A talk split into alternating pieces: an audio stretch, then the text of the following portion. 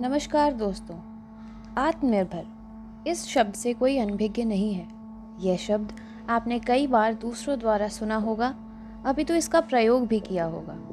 तो इसी एक शब्द पर मेरे कुछ विचार हैं, जो मैं आपके साथ साझा करना चाहती हूँ।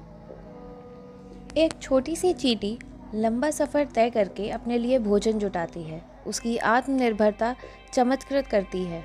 वह किसी पर निर्भर नहीं है। उसे स्वयं पर पूर्ण विश्वास है।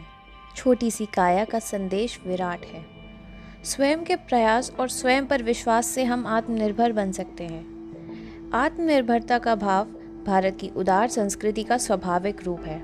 हमारे धर्म ग्रंथों, पौराणिक कहानियों के अनेक प्रसंग आत्मनिर्भरता के लिए प्रेरित करते हैं। स्वयं पर निर्भर व्यक्ति के भाग्य में कभी दरिद्रता नहीं आती।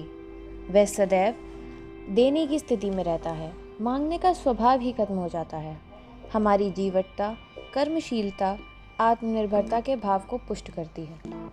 हम स्वयं अपने भाग्य को रच सकते हैं। स्वयं अपनी हथेली की रेखाओं को परिभाषित कर सकते हैं।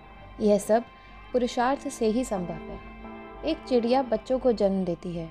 जन्म के पश्चात उन्हें दाना खिलाती है।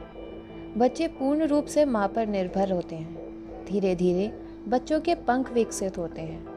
माँ उन्हें उड़ना भी सिखाती है, बच्चे उड़ना सीख भी जाते हैं, जब वह माँ को दाना लाने के लिए नहीं कहते। अपितु स्वयं अपने भोजन की व्यवस्था करते हैं।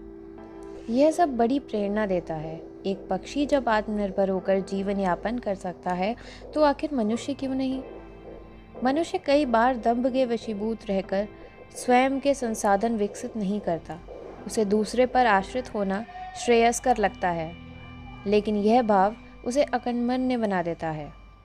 आज परिस्थितियाँ आत्मनिर्भर होने को पुकार रही हैं। स्वयं के संसाधन विकसित करने की बात कर रही हैं। ये बात एक व्यक्ति और राष्ट्र दोनों पर निर्भर करती हैं। एक राष्ट्र यदि अपने संसाधनों पर आत्मनिर्भर नहीं है तो वह वैभवशाली नहीं हो सकता।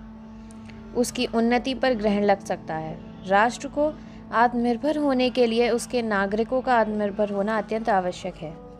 धन्यवाद।